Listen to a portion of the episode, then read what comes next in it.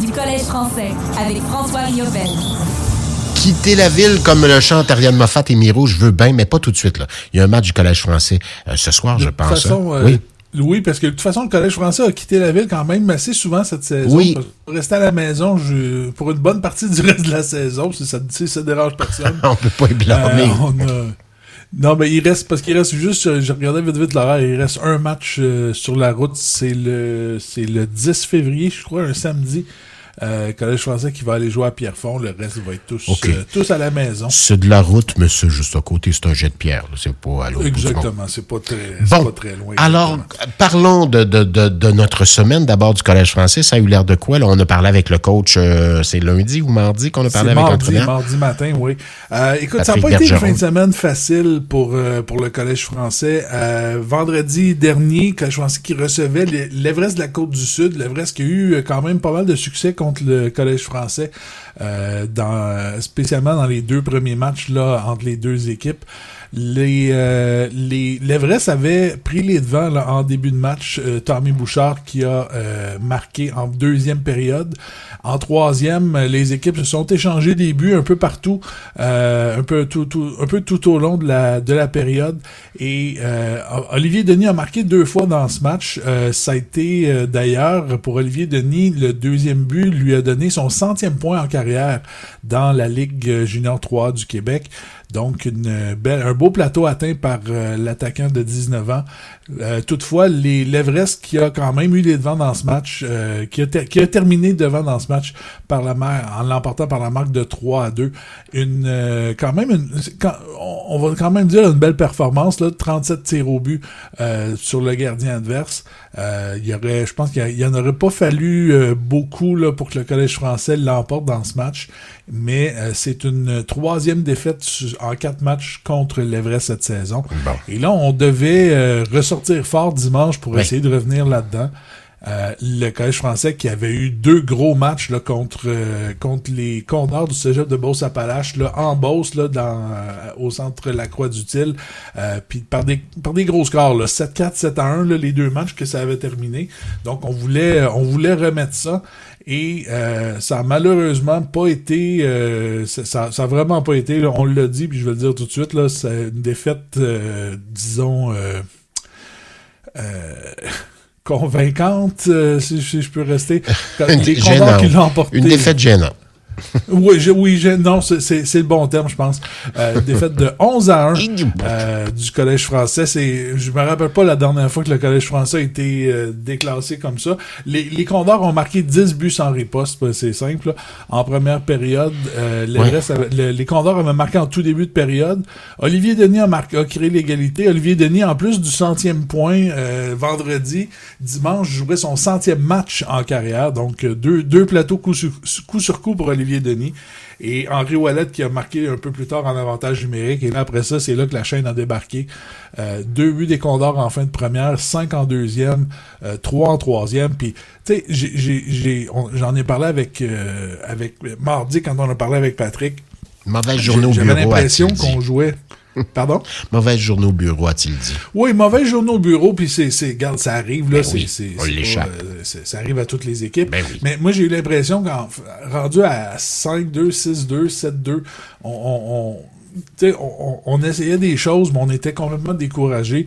Je dois dire, et, là, ce que je vais dire, là, je, n'excuse pas, c'est, pas pas du tout de, de, leur faute à eux autres qu'on a, qu'on a perdu par ce score-là.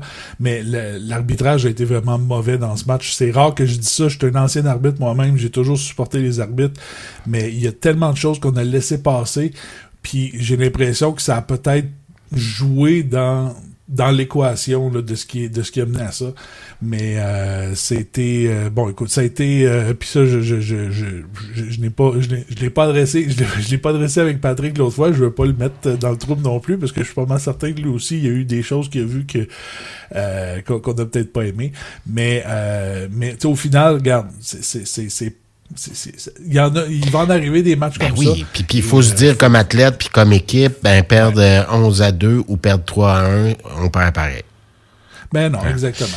Donc, là, la mais chose, c'est que il y a des choses qu'on n'aime pas, puis euh, j'imagine qu'on joue euh, à partir du moment où on, perd par un gros score comme ça, ben on joue ses talons, on ralentit un petit peu, on veut pas se blesser, on veut pas. euh, où on essaye d'autres choses, on essaie de, puis on, on, on va le dire, il y a eu beaucoup d'animosité en troisième période entre les deux équipes, ça a brassé pas mal.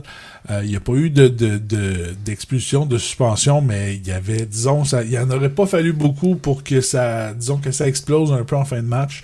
Euh, ça va être intéressant de la semaine, la fin de semaine prochaine, là, dans pas, pas en fin de semaine qui vient, l'autre après, les Condors reviennent au Colisée. Euh, donc j'ai hâte de, j'ai hâte de voir ça, comment ça va être. Co- co- comment on va répondre de ce côté-là. Mais là, si je regarde le classement, bon, le Collège français se maintient au huitième rang, c'est quand même pas trop mal. Euh, le classement, c'est pas... euh, il y, a, encore neuf points entre la huitième et la première place. Donc, ça demeure quand même relativement serré. Euh, je regarde des équipes comme Saint-Jérôme qui ont perdu cette semaine contre, euh, contre Gatineau, je crois. Euh, Gatineau qui sont au dixième rang, là, c'est euh, on- onzième rang même. Euh, Ga- Gatineau qui sont d'ailleurs au Colisée dimanche après-midi, je vais y revenir après, mais qui euh, commencent à brouiller les cartes, cinq victoires consécutives malgré leur, euh, leur leur onzième position au classement. Donc on, on, euh, comment dire, on, on, on vient jouer les troubles fêtes un peu de ce côté-là. Euh, Laval également qui a perdu deux défaites, euh, de- de- qui ont deux défaites consécutives.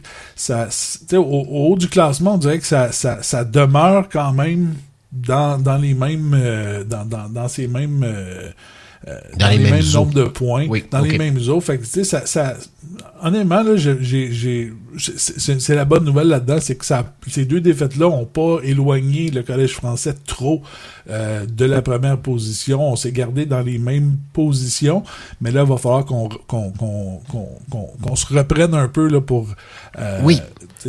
éviter, éviter Tout à fait. un peu plus.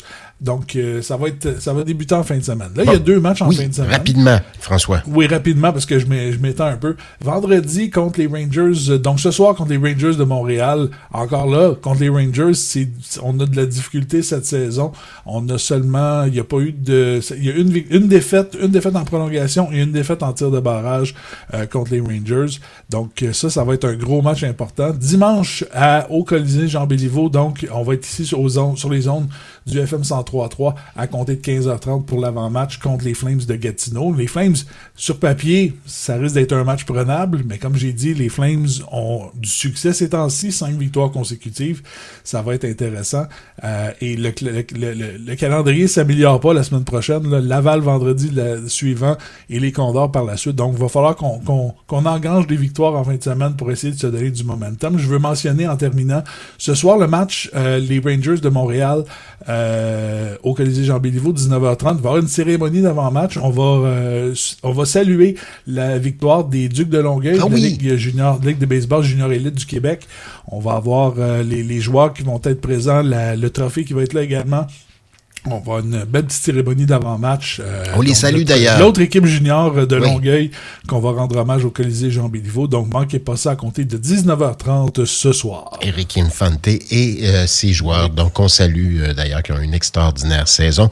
Puisse-t-il inspirer le Collège français hein, qui pour, pour, pour, pour la suite des choses, bien évidemment. Oui, exactement, exactement. Merci François, j'appelle à la semaine prochaine. Bon week-end, Charles.